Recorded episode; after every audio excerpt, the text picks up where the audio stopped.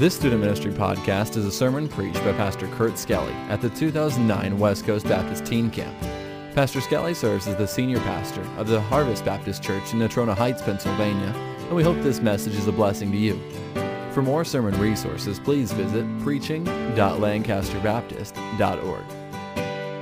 I want you to look at 1 Samuel chapter 19. Matter of fact, let's go back one chapter to chapter 18 because I think this would be a good introduction. Uh, of course, you know that uh, who killed Goliath? David. And uh, who is the king of Israel at that point? Saul. And was Saul happy that David killed Goliath? Yes, he was. But uh, eventually, was he happy about it eventually? No. Why? He was jealous, okay? That's the point. Okay? It's amazing that here God had run a, wrought a great victory that was beneficial for everybody, including Saul. And Saul responded carnally and got jealous. Okay, here's what's going to happen. Unfortunately, there are going to be people in the circle of your life, people that are in the sphere of your life that are going to respond improperly to the decisions that you've made. There are going to be people that are jealous there are going to be people that, that are going to try to do everything they can to undermine the decisions that you've made. And that's what Saul did. And he did that for two reasons. He did that, uh, number one, because he was angry. He was angry that David was get, now getting attention.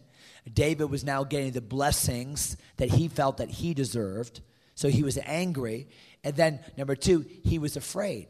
Now, I want you to think about that. Saul was head and shoulders above everybody in the, in the country. Saul was the king. Saul had been anointed of God. And yet the Bible says that Saul was afraid of David. Okay, notice these two things. Look at verse 8. Look at Saul's anger. The Bible says, and Saul was very wroth, and the saying displeased him. The women were singing the song. David's slew his, has slain his tens of thousands. Saul has slain his thousands. And he was very wroth, and the saying displeased him. See, anger causes us to be displeased with people. Uh, now, the anger was irrational, but he was displeased. He, he, he began not to like David. And so anger caused displeasure. Then the Bible says Saul was very wrath, and the saying displeased him. And he said, They have ascribed unto David ten thousands and to me, they have ascribed but thousands. Here it is. And what can he have more but the kingdom? I want you to think about this for a moment. Saul was, Saul, he's angry now. And his anger is causing him to think in weird ways. He says, hey, what, what, what's going These women over here are telling people that David killed 10,000 people. He killed one guy. These women were exaggerating. Guys, that's what women do. They exaggerate, all right? They're exaggerating. And, and Saul's saying, listen, they're, they're saying this now, and I know what David's going to do now. The only thing left for him to have is the kingdom. I know what David's trying to do. He's trying to plot and get my kingdom. But wait a minute. Nothing could have been further from the truth.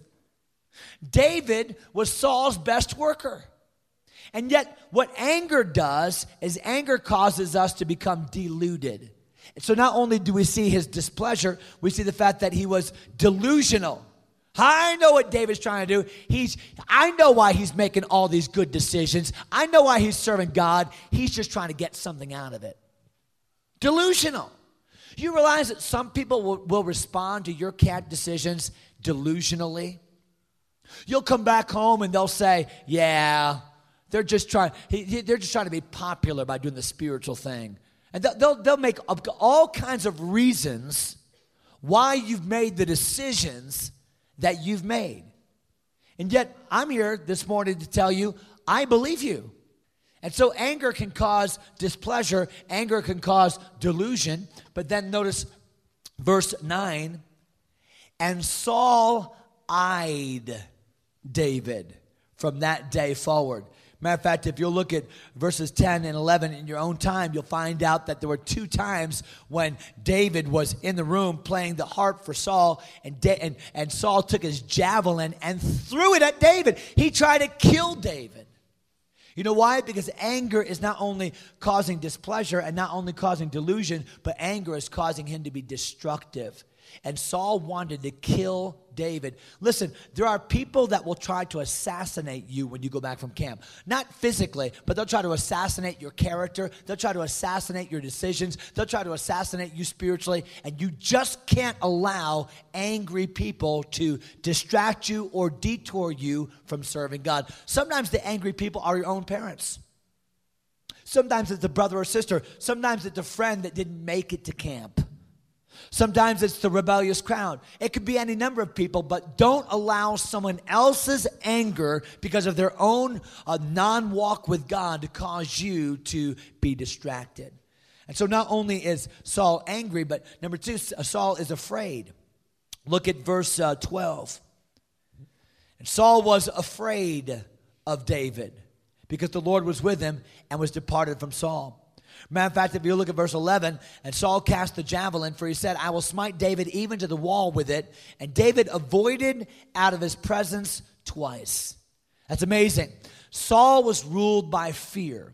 He was ruled by this jealous fear. I, am fearing that David's going to be better than I am, or David's going to be higher than I am, or David's going to be more popular than I am. I'm afraid of that. And by the way, if fear rules your heart, uh, God hath not given us the spirit of fear. If you're the kind of person that's afraid that someone else is going to be more popular than you, or you're afraid that someone else is going to get more attention than you, or you're afraid, listen, that's your own problem. So, what does fear do? Well, first of all, fear separates. When you have a petty, jealous, fearful spirit, that will separate friendships. You know what causes friendships to break up? When one friend fears that he's not getting as much out of the relationship as another one, or he fears he's not uh, as popular as the other one. And so fear will separate. Not only that, a fear will scheme. I'm not going to take time to go through the entire chapter, but Saul basically came up with a scheme. I'm going to find a way to kill David. Okay, here's the deal. I'm going to give my oldest daughter, Michal, M I C H A L. I'm going to give my oldest daughter, Michael, to whoever can. I'm going to give her to David. And David doesn't come from a, a rich family. And, uh, and back in those days, you had to pay a dowry. You had to pay a fee if you're going to marry a certain woman. This is the king's daughter. And so Saul said, Okay, I know you can't afford her, but if you'll go out and kill 100 Philistines, then I will give her to you. Now, Saul wasn't ever intending to give his daughter to David. He was intending to have David get killed. And he's thinking, you know what? David's a mighty warrior, but if I send him out against a hundred Philistines, he'll die. And so what's Saul doing? He's scheming. He's trying to find a way to kill David. Well, what does David do? He goes out and kills 200 Philistines and marries Saul's daughter. And that brings us all the way back down to the end of chapter 18. Look at verse 28. And Saul saw and knew that the Lord was with David, and that Michal, Saul's daughter, loved him. And Saul was yet the more afraid of David. And Saul became David's enemy continually. And so, what does fear do? Fear will separate. What does fear do? Fear will scheme. What does fear do? Fear will eventually spiral. And if that's the way you live your life, it'll become worse and worse and worse and worse. And it went from throwing a javelin every now and then to, I hate David. I can't stand him. I don't want to see him around. Uh, I am his continual enemy. And I promise you that if you take your stand for Jesus Christ, you go home from camp. Listen, I promise you this. Promise you there will be some people that will eye you, they will look at you, and they will become your continual enemy. Yea, and all that will live godly in Christ Jesus shall, not might, not maybe, shall suffer persecution. Beloved, think it not strange concerning the fiery trial, which is to try you as though some strange thing happened unto you. But rejoice in as much as ye are partakers of Christ's sufferings, that when his glory shall be revealed, ye may be glad also with exceeding joy. I'm just telling you, you are going to have people that will hate your guts when you go home from camp. All right, now, what can you do to countermand that? What can you do as a teenager when you go home from camp to make sure that you're going to bond with some friend that you're going to stick up for some friend, that you're going to be the right kind of friend so that your decisions have a much better chance of, of being long lasting. Well, we see that in chapter 19. Let me give you just some principles here quickly, and we'll be done for this morning. Look at chapter 19 and verse 1. And Saul spake to Jonathan his son and to all his servants that they should kill David. All right, stop for a moment. You know, it's interesting. When somebody doesn't like somebody, they always try to get other people on their side. Okay, when somebody has it out for you, uh, they know that that that emotion and that that that attitude is wrong. So what they're going to try to do is they're going to try to talk bad about you to somebody else and get other people stacked up on their side. See, Saul knows that he's behaving irrationally. Saul knows that he's eyeing David. Saul knows that he's probably uh, full of je- jealousy and envy and all these things. And so, what does he do? He gets all of his group together and says, Guys, listen, guys, we need to get rid of him. He's trouble. Old David, he's, he's trying to get my he's trying to get my throne. Guys, we need to band together against David. Okay, now, unbeknownst to Saul, probably was the fact that uh, Jonathan and David had already made a covenant. And Jonathan said, David, I don't care what happens, I'm your friend. And David, it's not about me, it's about you, because that's what true friendship is. And David, I will do whatever it takes to support you and be your friend. That's what real friendship is. All right? So, Jonathan now, his friendship is being tested. And what's going to happen, guys and girls, you go back from camp, the friendships that you have with good, godly, real friends in this room will be tested. And just like Satan wanted to get all the disciples one by one and separate them and sift them, so the devil's going to try to pick you off one by one, and there are going to be people that are going to band together against you. Now, what do you do when your friendships are challenged? Remember, the friendships you have at this camp are a main reason why you're going to keep your decision. And so the devil's going to try to break up your friendships. He's going to try to lie about your friend. He's going to try to distance you from your friend. He's going to try to separate you from your friend. Why? Because he knows that if he can get you away from that good, godly friendship, he can probably get you away from God eventually. All right, so Jonathan, what you going to do? I mean, here's Saul. He's telling you, hey, Jonathan, you're my son. I want you to kill David. Now, Jonathan's between a rock and a hard place. He loves Saul, that's his dad. He and his dad have, have fought together, he and his dad have, have been warriors together. Uh, he, he was so happy when his dad became king, and this is his own dad, but this is his best friend. So, what happens when two people that you love in your life hate each other? What do you do?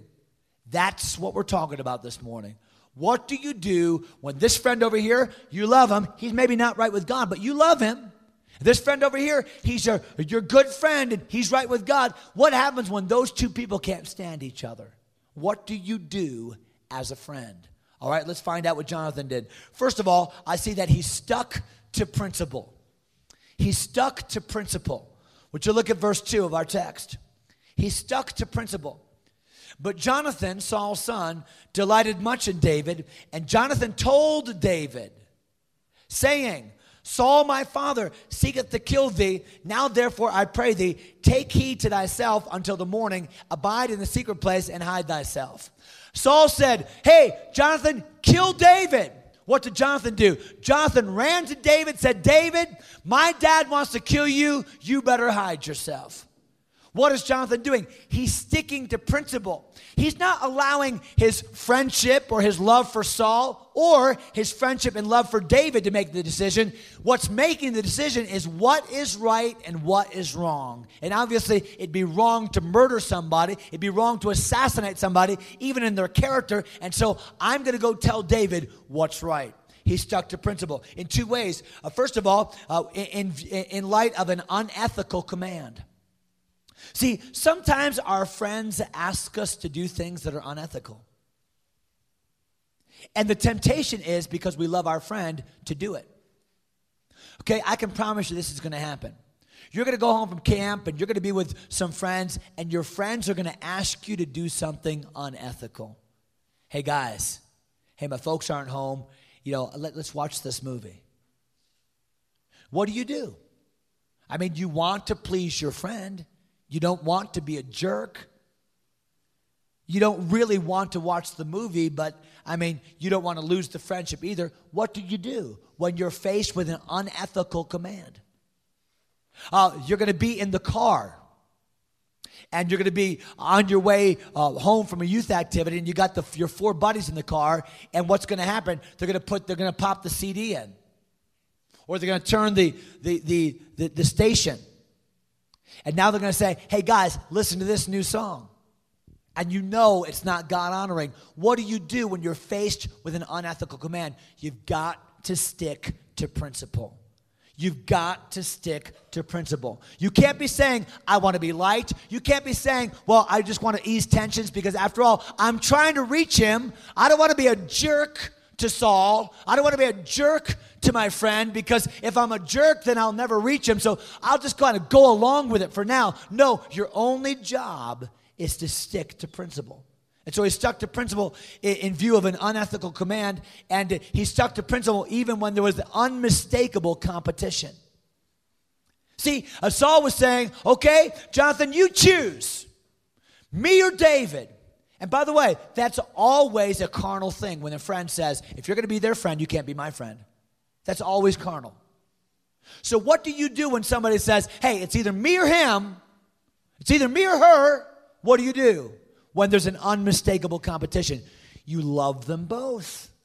You stick to principle. What I find in our passage is Jonathan didn't say, Dad, you're a jerk. I can't believe you're jealous and, and, and this way. And I'll tell you what, I'm on David's team and you can count me your enemy now. There was an unmistakable competition, but I'll tell you what uh, Jonathan endeavored to do. Jonathan endeavored to be what he needed to be for both of them. He didn't compromise his principles, but he desired to be what he needed to be for both of them, sticking to principle. Number two, not only did he stick to principle, number two, he sought to protect. He sought to protect. We already read verse 2. He told David, Go hide yourself. Look at verse 3. And I will go out and stand be- beside my father in the field where thou art, and I will commune with my father of thee, and what I see, that I will tell thee. Hey, David, you go hide. I'll try to get as much information as I can. And when I get more information that would impact impact your life, I will tell you about it, David. Hey, David, I'm here to protect you. We're like that. Remember, I told you I was your friend. I've got your back. That's what true friends do. True friends say, Hey, I told you I was your friend. I've got your back. And what's your job as a friend? Your job as a friend is to protect your friend. That's why God gave you that friendship. That's why God brought you into that arena. Your job is to protect your friend. Notice how he protected him. First of all, he protected him by warning his friend.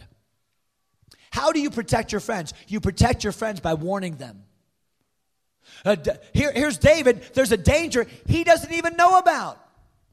David, my dad wants to kill you. You better go hide. You realize that sometimes, uh, how many of you have your driver's licenses? Okay?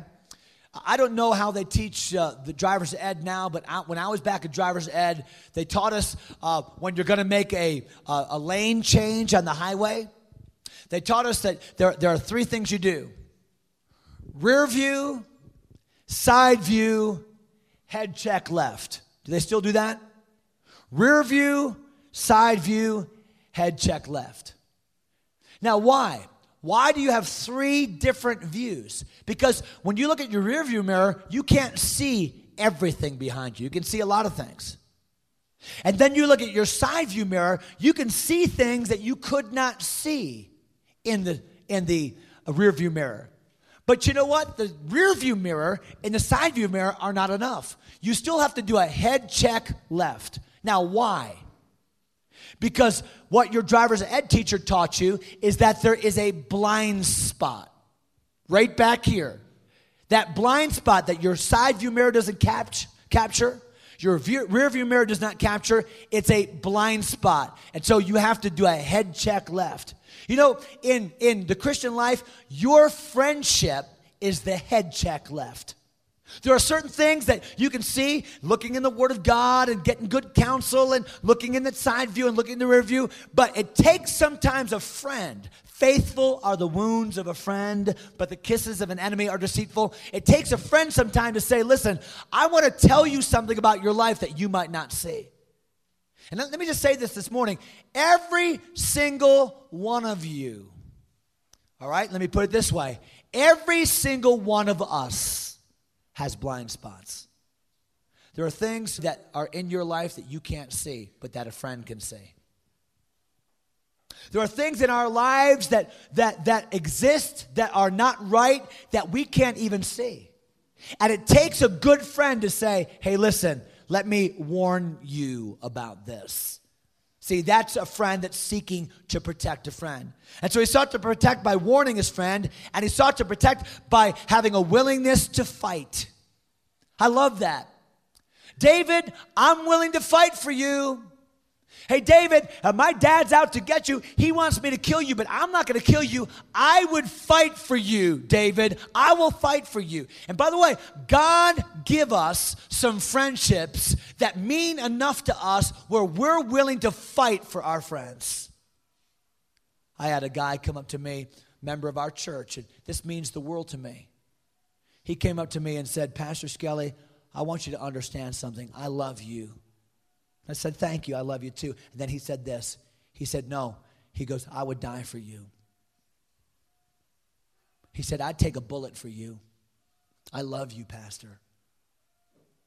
How do you think I felt going away from that meeting? Man, I'd trust that God with my life. He's willing to fight for me. And by the way, you ought to be willing to fight for your friend. Don't say anything about my friend. That's my friend.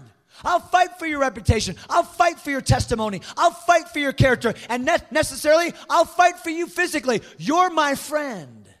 That's what friends do, they fight for each other. And so he stuck to principle. He sought to protect. Number three, his speech was positive. Look at verse three. I'm sorry, verse four. His speech was positive. And Jonathan spake good of David unto Saul his father. Now stop there for a moment. Jonathan spake good. Saul had just said, Jonathan, kill that man. What did Jonathan do? Jonathan did the exact opposite. Not only did Jonathan not kill him, he warned him, but then Jonathan said, Hey, Dad, let me talk to you about David. Man, David is a great guy. David is awesome. David loves you, and David loves our country, and David's a good worker, and David delivered us from the Philistines, and David is going to be, David is one of your most trusted allies and dad. See, sometimes what happens is this, okay? You've got, uh, you've got a friend over here who hates the friend over here. And this friend comes to you and says, I can't believe the way they are. And your friend's there, so you say, hey, listen, don't talk about them. That's good. That's a willingness to fight. Hey, don't talk about I'm not gonna I'm not gonna gossip about them. I'm not gonna drag them down. I know you don't like them, but I, I, I that's one thing. That's the absence of the negative. But how about adding to that by saying, hey, listen, not only am I not gonna help you kill them, but let me talk to you about my friend. He's a great guy. And he's not perfect, not, not one of us is, but he loves the Lord. And I love him, and he's my buddy. And uh, if you'd give him a chance, he'd be a good friend to you too. See, that's being a real friend. His speech was positive. I think sometimes what happens is we get in, in situations, and whatever the situation is, that's what we talk about. So when we're with our godly friends, we talk about devotions, we talk about serving God, or we talk about good godly things. And when we get with the wrong crowd, uh, we kind of talk with them about their interests. And listen, don't be a chameleon Christian. Just decide that when you're with people that are negative, you're going to steer the conversation and you're going to be positive about the things of God. Just take that stand with your speech. His speech was positive in two ways. His speech was positive in David's absence. Have you ever heard th- these definitions? This is great. Gossip. Gossip is what somebody would say behind your back that they wouldn't say to your face. Flattery. Flattery is something that someone would say to your face, but they wouldn't say behind your back. And see, the thing is, you, ought, you need to strive to be truthful at all times. And uh, the best way, the best kind of praise that you can give somebody is not praise to one's face. Like I, I could say, uh, where's Lance? I could say, Lance, hey man, Zach, great singing last night. Man, that was awesome. I enjoyed that. Now, that may or may not be sincere, okay? It's not sincere. But uh, no, no, it is sincere. Uh, that may or may not be sincere, but you would know. Maybe I'm just trying to get in with you guys. You know, we're the guys now. You know, I'm, I'm, I'm praising you. Okay? But watch this. What if I said, hey, um, Robert, I tell you what, Zach and Lance last night, that was awesome. Wasn't it? I enjoyed that. And was it Sarah, Michael that sang with him, That was incredible. I, I really enjoyed that. Now, watch this. Maybe three days from now, Lance is saying, Yeah, I, I, enjoyed singing at camp. And Robert says, Yeah, Brother Skelly was talking to me about that. And he told me how much he really enjoyed the way you guys sang. Now, how would that make you feel? Great. That Pastor Skelly was talking to somebody else about what a blessing we were. See, that's real praise. Secondhand praise is real praise. When I'm not saying it to try to get something out of it, I'm saying it to somebody else. And listen, your friendship, I know that you say good things to your friends, but do you say good things about your friends? See, that's real friendship. Real friendship is not me getting you to like me or me saying nice things to you about you in front of you, but a real friendship is when you're not in the room, what do I say about you? Real friendship is when you're not around and someone is criticizing you, what do I do about it? That's real friendship. You know, if we're not careful, when our friends aren't in the room and other people are criticizing them or making fun of them or tearing them down, uh, our temptation is not to say anything or even kind of join in. And a real friend is going to speak positively even in a friend's absence. And so the speech was positive in David's absence, and the speech was positive to David's adversary. See, it's one thing for me to speak well of Lance and Zach to Robert, who likes Lance and Zach. They're friends. So it's one thing for me to speak positively to him, but what if I spoke positively about Lance and Zach to somebody that thought their special was stupid? And Lance and Zach, all they ever want, they're always wanting to get up and they're always want to be in front of people. They're always trying to show off and they're always the one that gets to sing specials. I can't believe that. Now, if I were to say, hey, listen, don't talk that way. Don't talk that way. You don't know their heart motive. And I, will be honest with you, Lance and Zach, they're my friends. And I enjoyed the special. And I think that they're serving the Lord. And, and, I think it was a great thing what they did. See, it's one thing for me to speak positively to someone that agrees with me about them. It's another thing for me to say, hey, I don't care what you say about them. I believe in them. They're my friends. And I'm going to speak positively. You see the difference there?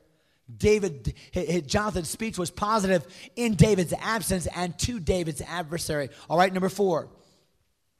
What else does a friend do in conflict? He sets the perspective.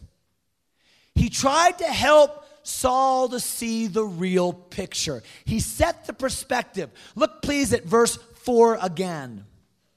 At the end of verse 4. Jonathan spake good of David unto his Saul his father, and said unto him, Let not the king sin against his servant, against David, because he hath not sinned against thee, and because his words have been to thee, the word very good. He did put his life in his hand and slew the Philistine, and the Lord wrought a great salvation for all Israel. Thou sawest it and didst rejoice. Wherefore then wilt thou sin against innocent blood to slay David without a cause? Wow. Wow.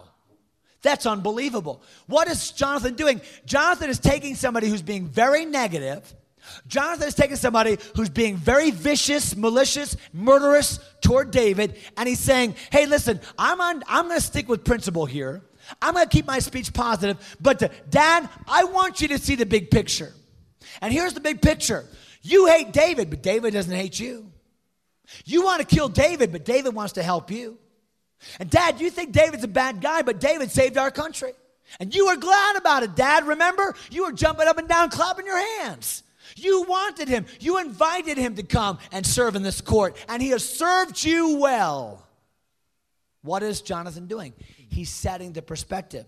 I think in two ways. He's setting the perspective, number one, by confronting the sin. Real friends are not afraid to confront friends, loved ones, with their sin. Guys, we talked about that this morning. Real friends are not afraid to confront their loved ones with their sin. Dad, this is his own dad. This is the king. Jonathan says, Dad, you're hating him. He's loving you. Why would you do this sin against David? You want to show me a real friend? You show, show me somebody who's willing to confront somebody with their sin. I had a, a, a friend, have a friend, who worked with me back in Connecticut. He was the administrator of the school. I was a teacher in the school. So he was my boss. He was the coach of the basketball team. Now, watch this. He was an incredible coach. I'm telling you, incredible. He was also an incredible dad and Bible teacher. Incredible. I mean, the guy was incredible. His kids, awesome. To this day, awesome. Incredible Bible teacher. I don't know that I've ever heard a better teacher of the Bible than this guy. Incredible. He had one problem. You know what his one problem was? When he would coach a basketball game, he would totally lose it. I mean, totally lose it. Like, I'm not talking about, you know, yo, come on, ref. I'm talking about just lose it. Like, uh, stop the game, lose it. Like, get kicked out of the game, lose it. Like, tell the kids to get out the court, and we're not playing the rest of this game. I mean, just, he would, something would snap, and he would lose it. And everybody knew it, and everybody talked about it.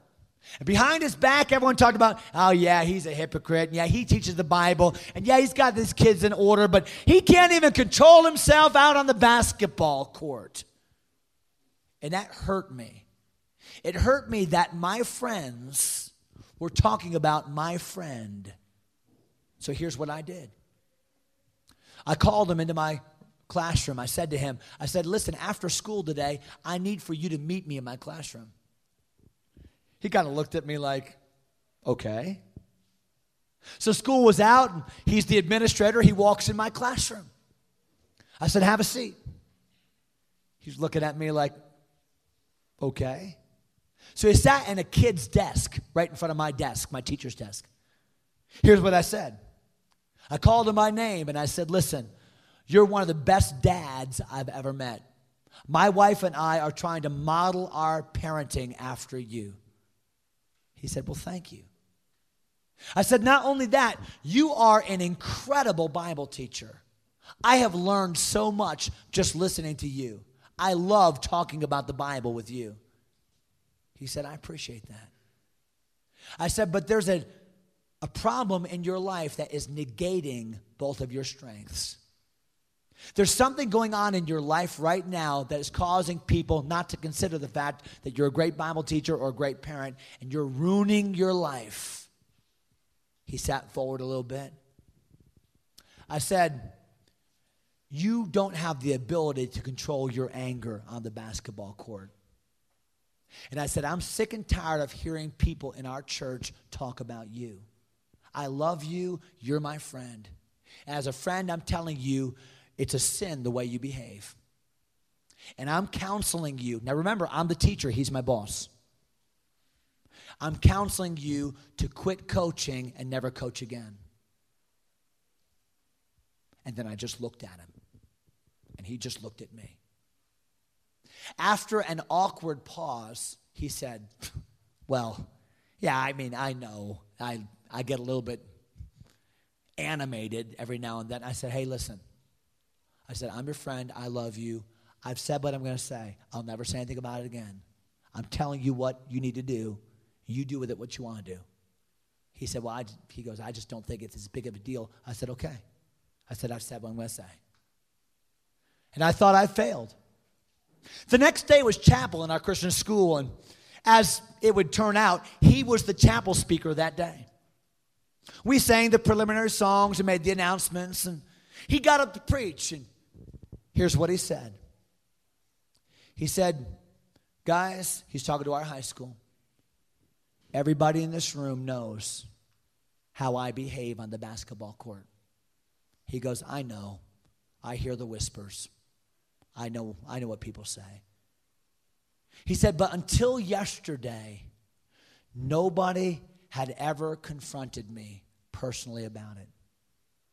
He said, but yesterday, a real friend told me about myself, and I didn't like it. And when that real friend told me about myself, I, I didn't even respond correctly to him.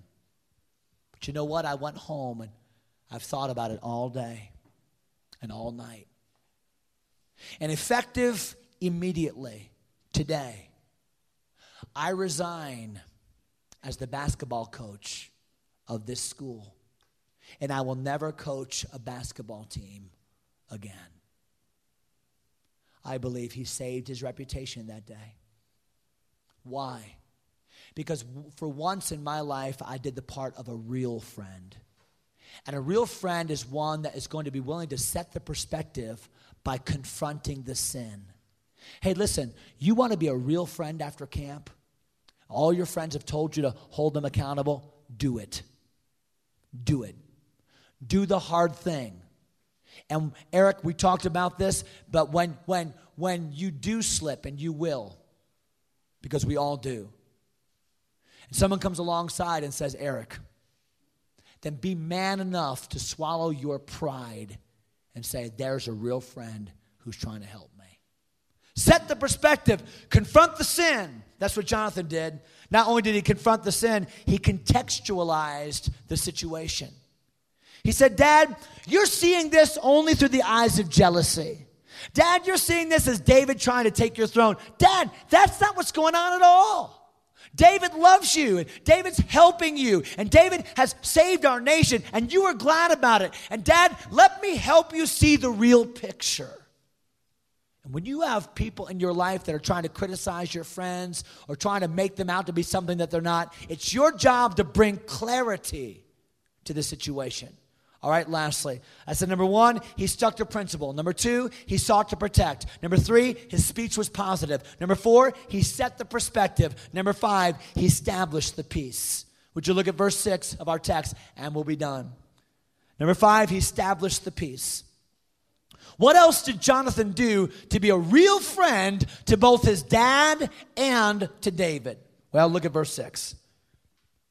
And Saul hearkened unto the voice of Jonathan. This is the last time in Saul's life that he ever did anything positive. Last time, right here. His son said, Dad, don't think that way. Dad, don't do that. Dad, what you're doing is wrong. Dad, I love you. What did Saul do? Saul said, Yeah, Jonathan, you're right. He listened. And sometimes you'll confront somebody's sin, and like my friend, he'll listen. And Saul hearkened to Jonathan, and to Saul swear, As the Lord liveth, he shall not be slain. I'm not going to kill him. Look at verse 7. I love it. And Jonathan called David. And Jonathan showed him all those things. And Jonathan brought David to Saul. And he was in his presence as in times past. He established the peace. He made things right between two friends that were at odds by confronting it in the right way. Notice what happened when he established a peace. First of all, he restored David to his place. If you'll do what's right in the friendships of your life, you'll bring people back to the place where they ought to be. He restored David to his place, but watch this. Lastly, he rescued dad from his punishment. Really, by doing the hard thing and saying what probably he didn't want to humanly say. By dealing with his own dad and confronting the situation, here's what happened he rescued his dad from punishment. See, all that would have happened here, God had already chosen David. God wouldn't have allowed David to die. All that would have happened is Saul would have hurt himself. When you play the part of a real friend and you confront somebody about their sin, The Bible says, and when they respond, you are ac- actually rescuing them. Uh, brethren, if any of you do err from the truth and one convert him, let him know. James chapter 5. Let him know that he which converteth the sinner from the error of his way shall save a soul from death and shall hide a multitude of sins. Don't you realize that when you do the hard thing by confronting a friend, that you're doing the healthy thing by saving somebody from incredible future destruction? Hey, listen, teenagers, let's learn how to be real friends. Thank you for listening to this Student Ministry 127 podcast. For more sermon resources, visit preaching.lancasterbaptist.org. And for information about West Coast Baptist College, visit wcbc.edu.